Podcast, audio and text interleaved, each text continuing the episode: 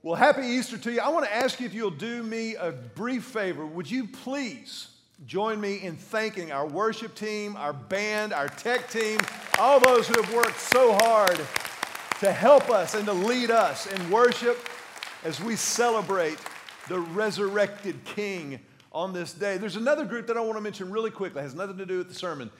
There are so many people, there are literally hundreds of people who rearranged their Easter weekend to serve and to make room on Sunday by coming on Friday and Saturday night. These are the, kind of the core of the core of Lake Hills Church. So I want to ask you if you'll join me in thanking all of our volunteers who are serving around our campus in kids ministry, our ushers, our parkers, our greeters, our, our parking lot crew takes their lives in their hands every Sunday. So we're grateful to them. And you know, really and truly, I, I thought about it. The fact is, I really owe the biggest thanks in the whole room to our worship team because the fact of the matter is, they just preached the introduction to the Easter sermon. I mean, that song, the lyrics of that song perfectly present the premise of Easter. The fact that the resurrected King is resurrecting me. This is, this is the reality that Jesus Christ did, in fact, die on a cross. He did, in fact, rise from the dead, and he is right here, right now, in fact, resurrecting anyone who would follow him from death to life. It's a phenomenal, phenomenal premise. And we know, of course, from the scriptural record that on that first Easter Sunday morning, a small group of women went to the tomb of Jesus to prepare his body for long term burial. You, you might remember that Jesus, of course, was crucified on a Friday. He died late in the afternoon, and because the Jewish Sabbath was about to begin, his body was very quickly taken down from the cross and just temporarily laid in a borrowed grave. In that day and age, the graves kind of were essentially a, a, cave that would have an opening covered by a stone. And because he had been taken down so quickly, his body had not been prepared for burial. And so, this small group of women went to the tomb on that Easter Sunday morning, and they were there to prepare the body of Christ. But of course, we know that when they got there, they didn't find the body of Christ. I want you to tell your neighbor, like you mean it, with Easter passion and enthusiasm, oh man, he wasn't there. As a matter of fact, the Bible tells us that this small group of women encountered two angels the, the, Bible says that they were men, but we know, of course, that they were angels because they had around them the, the glory of God. And when the women got to the tomb, these angels asked them a very pointed question. I love this. It's in Luke chapter 24, verses 5 and 6. Then the men, the angels, asked them, Why are you looking among the dead for someone who is alive? He isn't here, he is risen from the dead. He is risen from the dead. Then this is the premise of Easter. This, this is the reality that we celebrate on Easter. Now, of course, we celebrate the fact of the resurrection, and the fact of the resurrection on that Sunday morning is why we celebrate the Sabbath on Sunday rather than Saturday, because of the resurrection. But it's imperative that we understand it's not just the resurrection, it's the fact that he is risen from the dead. And I'm going to say something that I think you might want to write down. It's really profound. Dead means dead. That, that's, what, that's what it means. It's not, a, it's not a metaphor, it's not a spiritual allegory to communicate some kind of spiritual, mystical truth. It is the reality that Jesus Christ did, in fact, die on the cross. And you know, for all of our medical advancements and discoveries, the reality is we still, even 2,000 years later, we cannot generate life out of non life. That, that remains exclusively God's purview. Dead means dead. And that's what Jesus was on that Friday afternoon so, so long ago. And the death of Jesus is real. Death for us is a reality that we can't and won't escape. It, it, it just is what it is. I remember when we first moved to Austin, the first home that we ever owned as a family backed up to some woods, kind of a little greenbelt area. And Emily and Joseph were very, very young, not even in kindergarten yet. And because we didn't have any dogs yet or anything, we didn't have a fence in the backyard. And so one day I decided, being father of the year, we were going to go on an adventure. We were, we were going exploring. And, you know, we might all make it back, we might all not. But we're going to go on an adventure. And so I took Emily and Joseph by the hand and we went out the back door of our house. And before we had taken even a couple of steps into the backyard, I noticed at the edge of our yard where the woods started, there was a, there was a deer lying in the grass. And, and I could tell it, it, it, probably wasn't good. You know what I mean? And, and so I was kind of worried about how Emily and Joseph would respond to this, this you know, potentially traumatic experience. And we walked out and got a little closer, and they kind of started to notice the deer once they got closer. And Emily just chimed right in. She goes, Dad, what's wrong with him? And so I thought, as a father, I thought, you know what, I'm going to just kind of, we're just going to kind of go back inside and make this not a traumatic big deal. I said, you know what? I think he's sleeping. Let's go back inside and let him rest. But I knew that he wasn't sleeping because if you know anything about deer, they just about never sleep with their legs stuck straight out like this. That was not a sleeping deer. And as I turned to make my move back into the house that I hoped Emily and Joe would follow, Emily went right around behind me and went right up to this deer and, and said, very matter, matter of factly, Nope, he's dead. she, didn't even faze her. She, she somehow knew. She goes, Just dead is dead. It is what it is. But when we understand that Jesus died on the cross and rose from the dead, we begin to understand this, this premise of Easter. We begin to understand the reality that, that dead was dead not only for Jesus physically, but that what is true for us physically and biologically is also, also true of us spiritually. You see, in, in the premise of Easter is the reality and, and the truth of the matter that all of us, absent a relationship with Christ, apart from the amazing grace of God, all of us are already walking dead. We are spiritually dead because of the sin that's in our lives, the sin that Jesus went to the cross on our behalf for. And that sin is a big deal. It's not just a, a tiny little, you know, wink and a nudge. That's okay, do better next time, partner. It is a really big deal. Here, here's how the Bible describes this reality of ours. In Colossians chapter 2, the Bible says you were dead because of your sins and because your sinful nature was not yet cut away. Then God made you alive with Christ, for he forgave all our sins. He canceled the record of the charges against us and took it away by nailing it to the cross. In this way, he disarmed the spiritual rulers and authorities. He shamed them publicly by his victory over them on the cross. You see, the reality is that sin always leads to death. Always. Now, it's, it's rarely immediate, it's rarely instantaneous.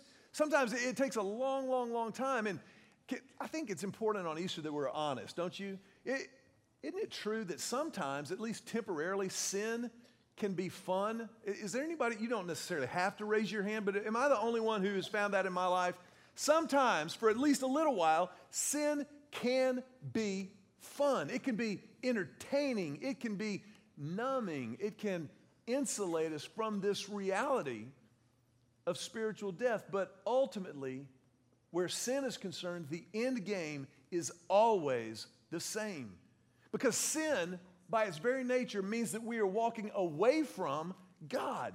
God, who is the author of life, God, who is morally flawless, holy, and righteous. And when we walk away from that, we're always walking toward a spiritual reality. Now, the fact is, we will all physically die at some point. At some point, we will all go the way of the deer. I mean, that, that's going to happen. But the premise of Easter is that we are also spiritually dead apart from Christ. But that Christ died with, with the offer of new life, of a resurrection from this spiritual death into the life that is truly life that begins right here and right now and lasts forever. It's eternal, never ending.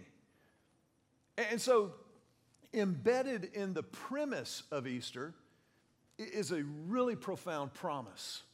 That the promise of Easter is that Christ, the resurrected King, is resurrecting anyone who would follow him. No matter where you've been, no matter what you've done, if you choose to take hold of the promise of Easter, you will be forgiven. You will have eternal life. And it's not just about what happens when you die, but it's in the right here and the right now. It's taking hold of that promise. Here's what the Bible says in the book of Romans. Romans chapter 10 says, If, everybody say, if. If you openly declare that Jesus is Lord, you, you acknowledge that He is God and you are not, and you believe in your heart that God raised Him from the dead, you will be saved. You will be. That's the promise of Easter. You will be saved. You will be resurrected. You will be brought from death to life. See, this, this Jesus thing, this, this good news, this is not just self help. This is not self improvement. This isn't self anything. This is what God has done for us. He did what we could never have done on our own. And Jesus rose from the dead with the promise of a new life. But the promise goes even deeper than that. The, the promise of Easter is so profound, it is so multi level, so multi layered.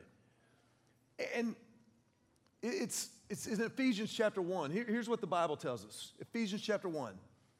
God decided in advance to adopt us into his own family by bringing us to himself through Jesus Christ. This is what he wanted to do, and it gave him great pleasure. So, we praise God for the glorious grace he has poured out on us who belong to his dear Son. He is so rich in kindness and grace that he purchased our freedom with the blood of his Son and forgave our sins. So when God commissioned Christ's crucifixion and Jesus shed his blood for the forgiveness of our sins, anyone who would take hold of that promise is then adopted into the family of God. That's a staggering promise. It, it's so important that we understand that it's so profound that as a church, we're going to really dive into this starting next weekend. Next weekend, we're going to begin to unpack what it means to be, to be family. And this is so important. I want to, I want to show you how important this is by, by asking you a couple of questions. Uh, here's the question By show of hands, how many of us here in the room on this Easter weekend, how many of you are part of a family? If you're part of a family, maybe you're a son or a daughter, mom or dad, aunt or uncle, grandpa, that should be just about everybody, unless you were hatched somewhere. We're all part of a family. Now, let me ask you another question. This is going to be fun. How many of us who are part of a family, which we've established as all of us, how many of us who are part of a family have noticed or observed that at least somewhere, to some degree within our families, by a show of hands, how many of us have noticed there's at least a little bit of crazy in your family? Can I just see a show of hands? My family's here on the second row. I see all their hands going up. Listen, that's just part of it. Your family, listen, you know why you know your family's at least a little, at least a little bit crazy? Because you're in it. We've all got a little cray cray in our lives. But here's the implication because our families have at least a little bit of crazy. Now, don't, don't point to them if you're sitting with them in church on Easter. But because our families have a little bit of crazy, that can at least slightly skew, or, or maybe even it could significantly sidetrack our understanding of what it means to be a part of the family of God. And, and so, over the next few weeks as a church, we're going to go to Scripture and mine it for wisdom and insight, but not just for wisdom and insight, but for principles and practices about how we exist with healthy families right here, right now. It's a series that we're starting next weekend. This is church wide. Fearless Family, starting next Sunday, April the 8th. Now, I want to challenge you, I want to invite you to be a part of this series. Even if church is not typically a part of your weekly habit, just take four weeks.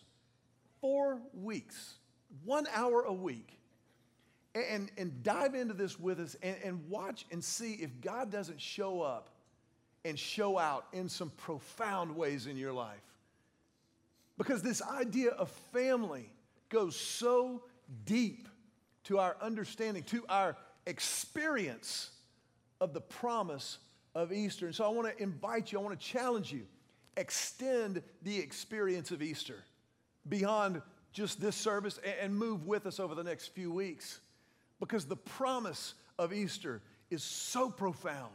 It is so multi layered and reaches into every part of our lives. But you probably have already figured out something. You, have probably already figured out that to, to recognize the premise of Easter and to, to understand the promise of Easter it, it isn't enough on its own. That the promise is so powerful, but, but you got to take hold of it. You know, this coming summer, Julie and I are going to celebrate 27 years of wedded bliss. 27 years. I remember when we got married, I was 11 years old.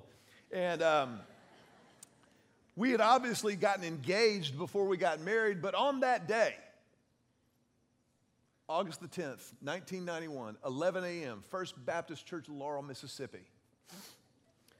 On that day, she and I took hold of the promise we had made to each other.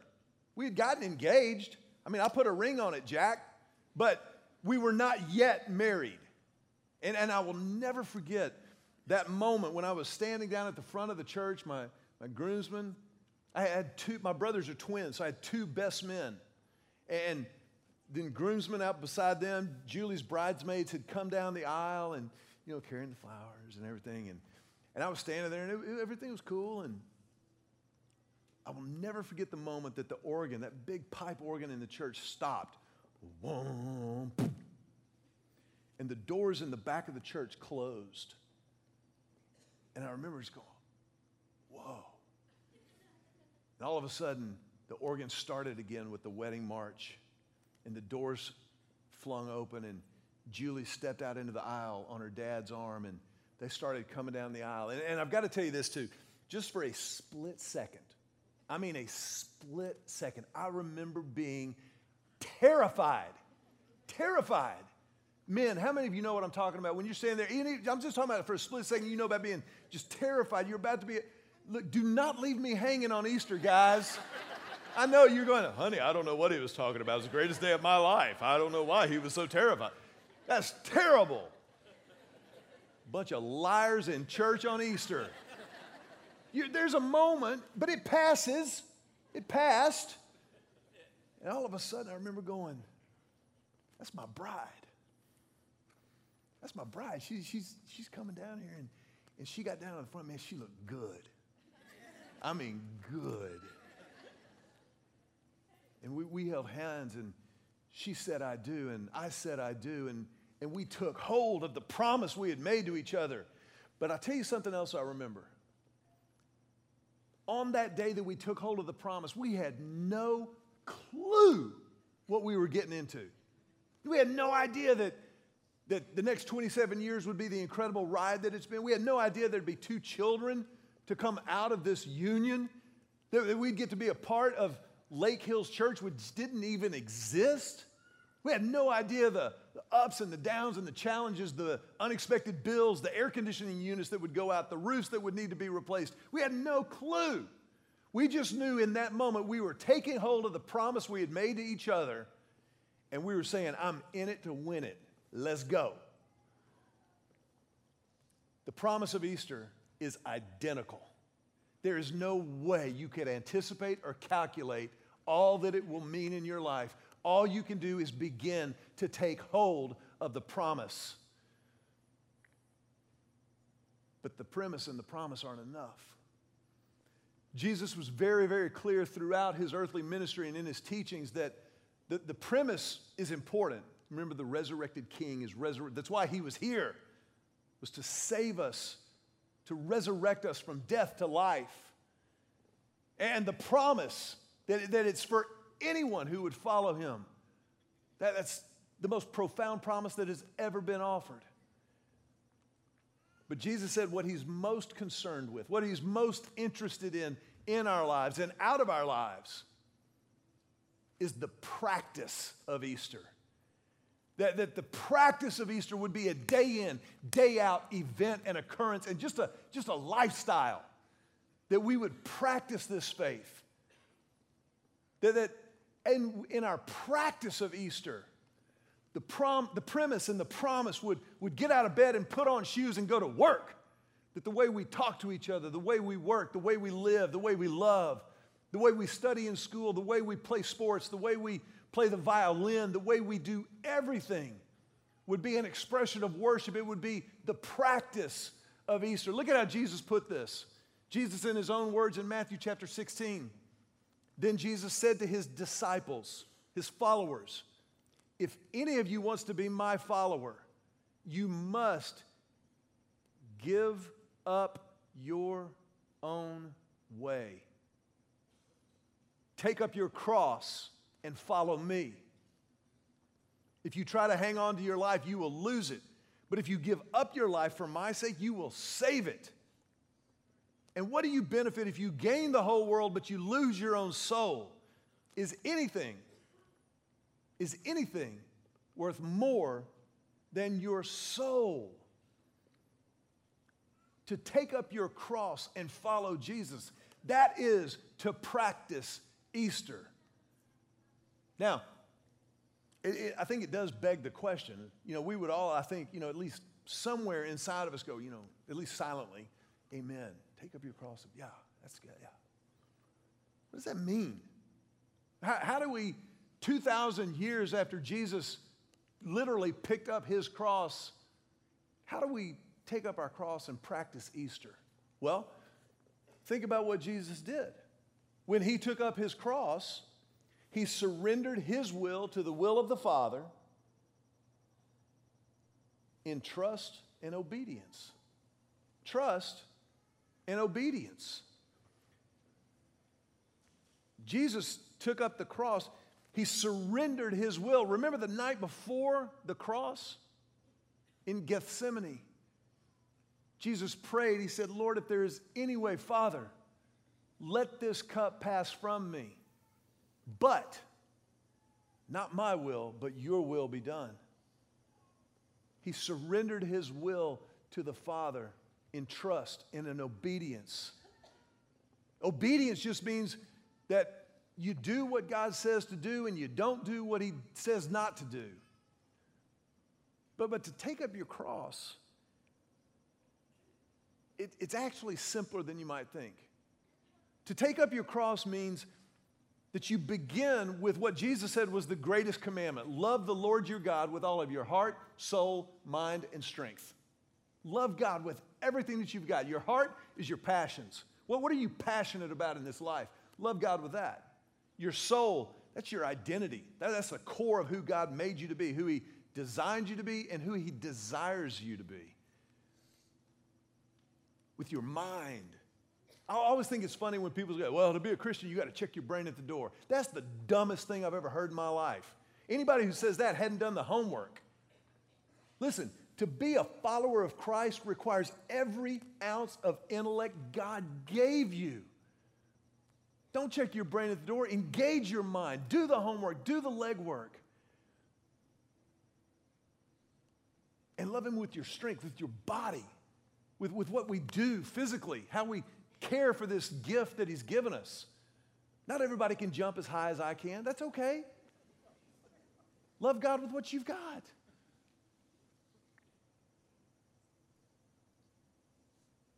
If you're a regular around here, at lunch, I want you to tell your guest that he was kidding.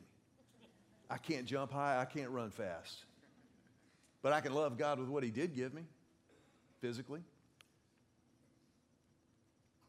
You begin by loving God with everything that you've got, and then just do whatever He lays on your heart to do. Whatever He lays on your heart, go do it. He will give you the desires of your heart if you love Him and are called according to His purposes. Love God and then do whatever He lays on your heart to do. But you know, for some people, for some people, to, to pick up the cross and follow Jesus is going to require a, a, first step. Some of us here ha- haven't taken that first step of faith. And, and for you, man, I, I, want you to know this, it, it is so simple to do. But, I, but I've got to tell you also, you will be shocked at how difficult it can be going forward. You see, to, to take that first step of faith is simple. The only thing that Jesus requires is everything. He, he asks for everything surrendered to Him. You must give up your own way, take up your cross, and follow Him. It's everything. But it, but it begins with that first step. But remember, when you surrender your will to Jesus, you surrender your will to the only one who will never take advantage of your surrender. And if you ever wonder, if you ever doubt his motives in asking for your complete surrender, remember the cross. Because he's already surrendered his life for yours. He initiated this, and he invites you into this relationship. The resurrected king is resurrecting anyone who would follow him. I want to ask you to bow your heads for just a moment. It's a brief moment, but it is a sacred moment. And so I want to ask for nobody to be moving or stirring or creating a distraction in any way. It's too important right now. If you're here today and you want to begin a relationship with Christ, then I want to invite you to pray a simple prayer. A simple prayer, but an all consuming prayer. A prayer of beginning and a prayer of surrender. To begin to practice Easter, not just on Easter, but every day. If that's you, then you pray silently, right where you're sitting. Pray in your own words, something like this. Just, just talk to Jesus. He's perfect. He can hear you even in the silence. He knows your heart. Just talk and say, silently say to him, Jesus, I need you. I need you. And so right now, I confess my sin to you. Jesus, I'm taking hold of the promise of Easter. I'm claiming your promise to bring me from death to life. And I claim your forgiveness. And I will practice Easter to the best of my ability for the rest of my life and forever with you.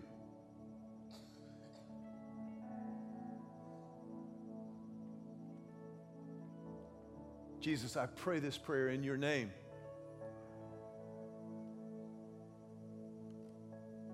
I want to ask you just to remain with your head bowed for a, a, brief moment, but a sacred moment because God's moving in people's lives.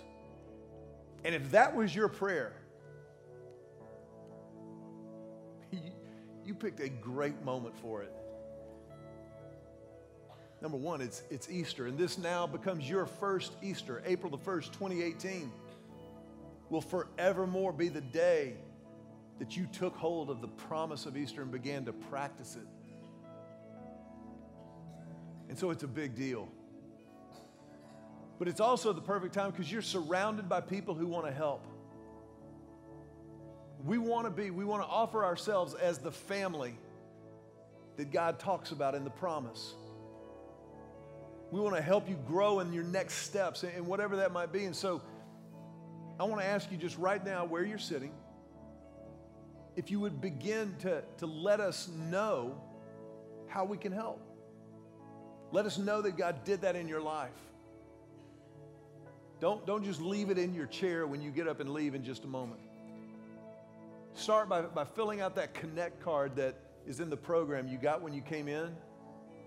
You'll notice about halfway down on that card is a place to indicate I committed my life to Christ this week. And before you leave, I want to just ask you to hand that to one of our ushers, our hosts, or maybe to somebody under the kind of blue canopy out on the front porch as you walk out. But then, second of all, if that was your prayer, this is your moment of beginning that relationship with Christ. As our heads are bowed for just another moment, would you just raise your hand? Quietly but decisively. Raise it up high and hold it over your head. And as you raise your hand, you're, you're physically representing the spiritual commitment that you just made. You physically represent and, and stamp this moment to know that it's real, that God did it and you responded. You stamp this moment in the life of our church because there's nothing more important to us than this moment in your life and others like it. And so, as a family, on this Easter family gathering, we want you to know that we love you and we want to help and we celebrate that with you. We honor that. As you put your hands down, we love to put our hands together just to tell you Happy Easter and welcome home. Welcome home.